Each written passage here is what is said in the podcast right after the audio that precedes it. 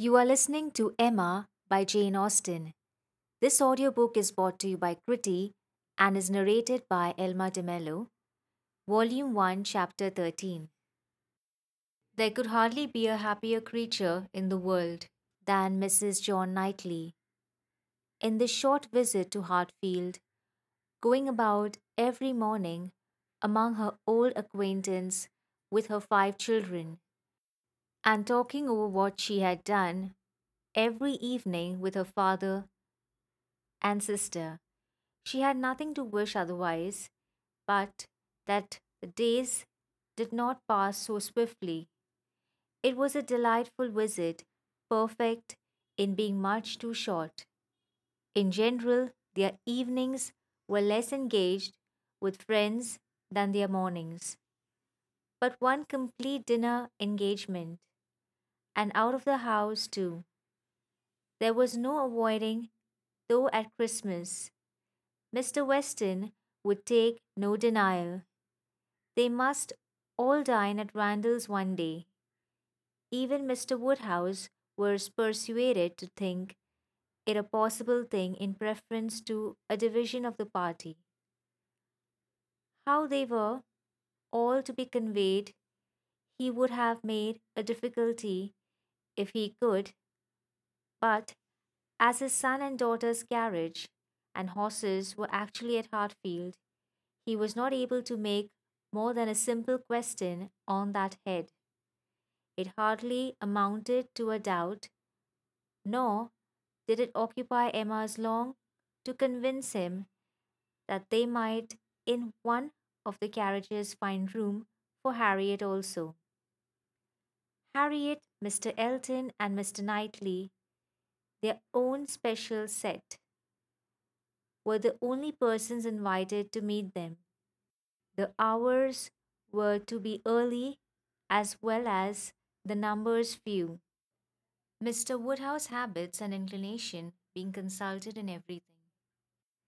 The evening before this great event, for it was a very great event that Mr. Woodhouse should dine out, on the 24th of December, had been spent by Harriet at Hartfield, and she had gone home so much indisposed with a cold that, but for her own earnest wish of being nursed by Mrs. Goddard, Emma could not have allowed her to leave the house. Emma called on her the next day and found her doom already signed with great regard to Randalls. She was very feverish and had a bad sore throat. Mrs. Goddard was full of care and affection. Mr. Perry was talked of, and Harriet herself was too ill and low to resist the authority which excluded her from this delightful engagement, though she could not speak of her loss without many tears. Emma sat with her as long as she could, to attend her in Mrs. Goddard's unavoidable absences, and raise her spirits by representing how much Mr. Elton's would be depressed when he knew her state, left her at last tolerably comfortable, in the sweet dependence of his having a most comfortless visit, and of their all missing her very much. She had not advised many yards from Mrs. Goddard's door, when she was met by Mr. Elton himself, evidently coming towards it, and as they walked on slowly together in conversation about the invalid, of whom he, on the rumour of considerable illness, had been going to inquire, that he might carry some report of her to Hartfield.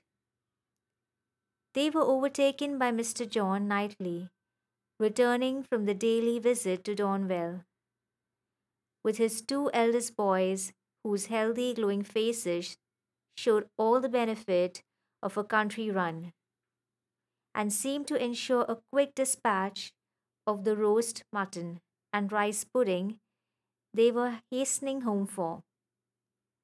They joined company and proceeded together. Emma was just describing the nature of her friend's complaint. a throat very much inflamed, with a great deal of heat about her, a quick, low pulse, and she was sorry to find from Mrs. Goddard's that Harriet was liable to very bad sore throats, and had often alarmed her with them. Mr. Elton looked all alarm on the occasion as he exclaimed, A sore throat? I hope not infectious. I hope not of a putrid, infectious sort. Has Perry seen her? Indeed, you should take care of yourself as well as of your friend. Let me entreat you to run no risk. Why does not Perry see her? Emma, who was not really at all frightened herself, tranquilized this excess of apprehension by assurances of Mrs. Goddard's experience and care. But as there must still remain a degree of uneasiness which she could not wish to reason away, which she would rather feed and assist than not, she added soon afterwards, as if quite another subject. It is so cold, so very cold, and looks and feels so very much like snow, that if it were to any other place or with any other party, I should really try not to go out today, and dissuade my father from venturing. But as he has made up his mind, and does not seem to feel the cold himself, I do not like to interfere.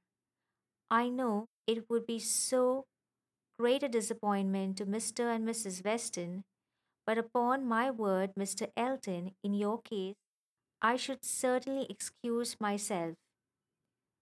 You appear to me a little hoarse already, and when you consider what demand of voice and what fatigues tomorrow will bring, I think it would be no more than common prudence to stay at home and take care of yourself tonight. Mr. Elton looked as if he did not very well know what answer to make, which was exactly the case.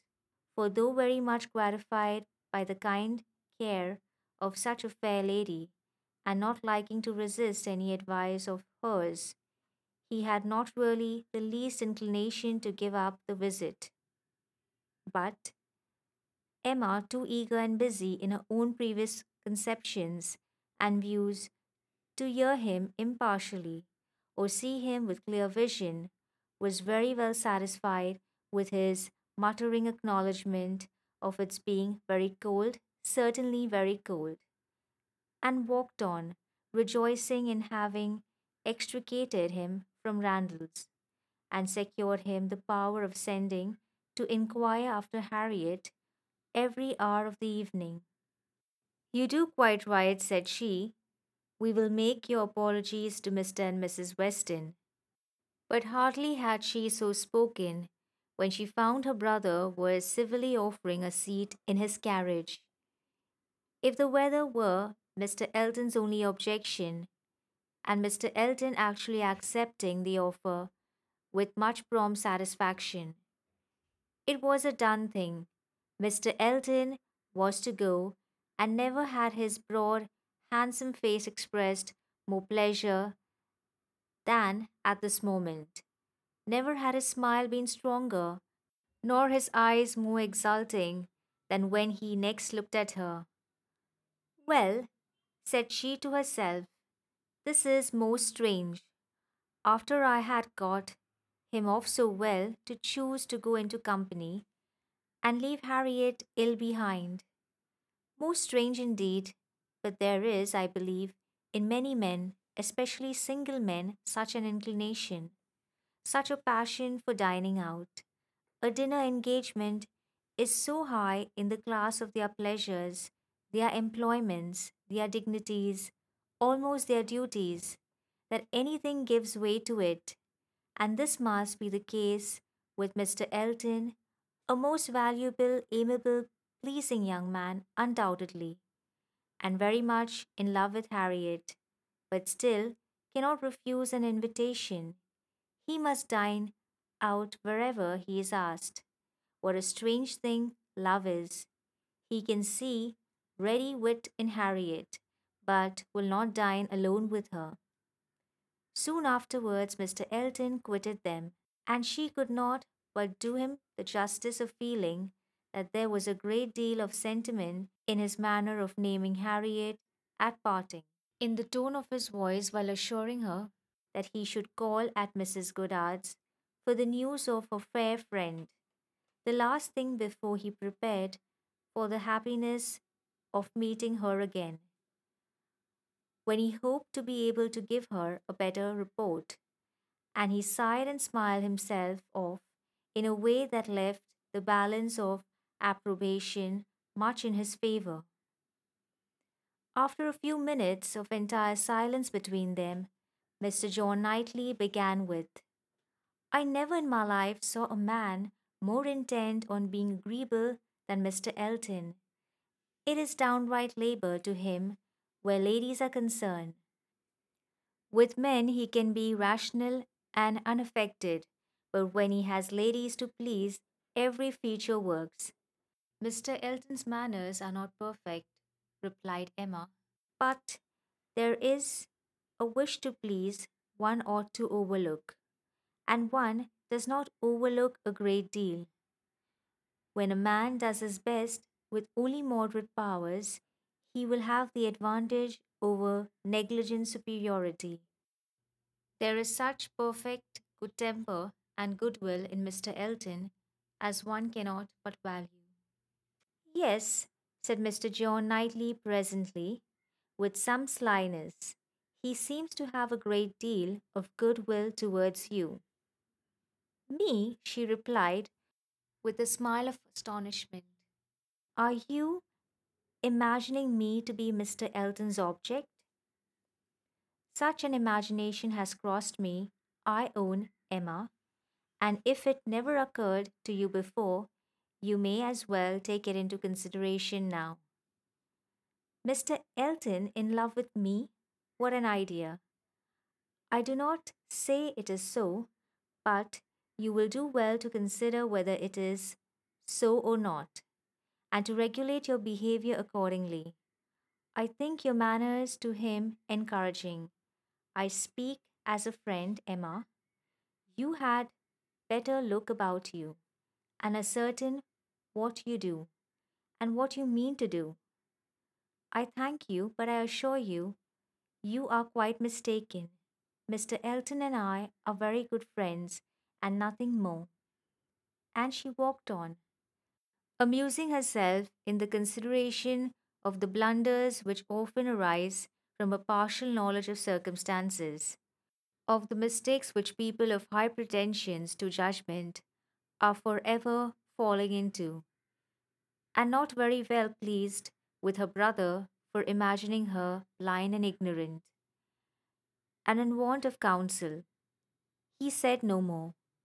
Mr. Woodhouse had so completely made up his mind to the visit that, in spite of the increasing coldness, he seemed to have no idea of shrinking from it, and set forward at last most punctually with his eldest daughter in his own carriage, with less apparent consciousness of the weather than either of the others, too full of the wonder of his own going and the pleasure it was to afford at Randalls, to see that it was cold, and too well wrapped up to feel it.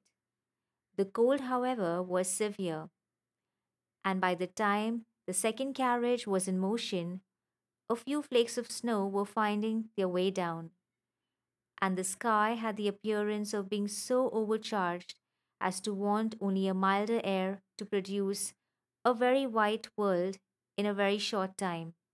Emma soon saw that her companion was not in the happiest humour.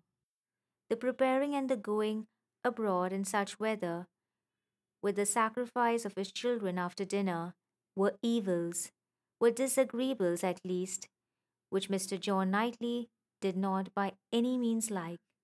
He anticipated nothing in the visit that could be at all worth the purchase, and the whole of their drive to the vicarage was spent by him in expressing his discontent.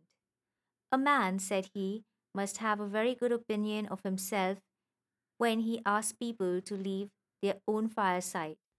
And encounter such a day as this for the sake of coming to see him, he must think himself a most agreeable fellow. I could not do such a thing. It is the greatest absurdity, actually snowing at this moment, and the folly of people's not staying comfortably at home when they can. If we were obliged to go out such an evening as this by any call of duty or business, what a hardship we should deem it. And here are we, probably with rather thinner clothing than usual, setting forward voluntarily, without excuse, in defiance of the voice of nature, which tells man, in everything given to his view or his feelings, to stay at home himself and keep all under shelter that he can.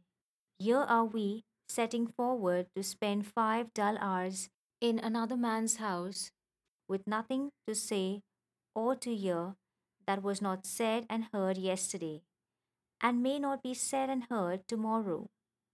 Going in dismal weather to return probably in worse, four horses and four servants, taken out for nothing but to convey five idle, shivering creatures into colder rooms and worse company than they might have had at home. Emma did not find herself equal to give the pleased assent, which no doubt he was in the habit of receiving, to emulate the very through my love, which must have been usually administered by his travelling companion. But she had resolution enough to refrain from making any answer at all. She could not be complying, she dreaded being quarrelsome. Her heroism reached only to silence. She allowed him to talk and arranged the glasses and wrapped herself up without opening her lips. They arrived, the carriage turned, the step was let down, and Mr. Elton, spruce, black, and smiling, was with them instantly. Emma thought with pleasure of some change of subject. Mr. Elton was all obligation and cheerfulness. He was so very cheerful in his civilities, indeed, that she began to think he must have received a different account of Harriet from what had reached her. She had sent while dressing, and the answer had been much the same, not better. My report from Mrs. Goddard's, said she presently, was not so pleasant as I had hoped. Not better, was my answer. His face lengthened immediately, and his voice was the voice of sentiment as he answered, Oh no, I am grieved to find I was on the point of telling you that when I called at Mrs. Goddard's door, which I did the very last thing before I returned to dress, I was told that Miss Smith was not better, by no means better, rather worse. Very much grieved and concerned, I had flattered myself that she must be better after such a cordial as I knew had been given her in the morning. Emma smiled and answered, My visit was of use to the nervous part of her complaint, I hope, but not even I can charm away a sore throat. It is a most severe cold indeed. Mr. Perry has been with her as you probably heard. Yes, I imagined, that is, I did not. He has been used to her in these complaints, and I hope tomorrow morning will bring us both a more comfortable report. But it is impossible not to feel uneasiness. Such a sad loss to our party today. Dreadful, exactly so, indeed. She will be missed every moment. This was very proper. The sigh which accompanied it was really estimable. But it should have lasted longer. Emma was rather in dismay when only half a minute afterwards he began to speak of other things, and in a voice of the greatest alacrity and enjoyment. What an excellent device, said he, the use of a sheepskin for carriages. How very comfortable they make it. Impossible to feel cold with such precautions. The contrivances of modern days indeed have rendered a gentleman's carriage perfectly complete. One is so fenced and guarded from the weather that not a breath of air can find its way unpermitted. Weather becomes absolutely of no consequence. It is a very cold afternoon, but in this carriage we know nothing of the matter. Ha! Snows a little, I see. Yes, said John Knightley, and I think we shall have a good deal of it. Christmas weather, observed Mr. Elton. Quite seasonable and extremely fortunate, we may think ourselves, that it did not begin yesterday, and prevent this day's party, which it might very possibly have done. For Mr. Woodhouse would hardly have ventured had there been much snow on the ground. But now it is of no consequence. This is quite the season, indeed, for friendly meetings. At Christmas, everybody invites their friends about them, and people think little of even the worst weather. I was snowed up at a friend's house once for a week. Nothing could be pleasanter. I went for only one night and could not get away till that very day's night. Mr. John Knightley looked as if he did not comprehend the pleasure, but said only coolly, I cannot wish to be snowed up a week at Randalls. At another time, Emma might have been amused, but she was too much astonished now at Mr. Elton's spirits for other feelings. Harriet seemed quite forgotten in the expectation of a pleasant party. We are sure of excellent fires, continued he, and everything in the greatest comfort. Charming people, Mr. and Mrs. Weston. Mrs. Weston, indeed, is much beyond praise, and he's exactly what one values so hospitable and so fond of society. It will be a small party, but where small parties are select, there are perhaps the most agreeable of any. Mr. Weston's dining room does not accommodate more than ten comfortably, and for my part, I would rather, under such circumstances, fall short by two than exceed by two. I think you will agree with me. Turning with a soft air to Emma, I think I shall certainly have your approbation though Mr. Knightley's, perhaps, from being used to the large parties of London, may not quite enter into our feelings.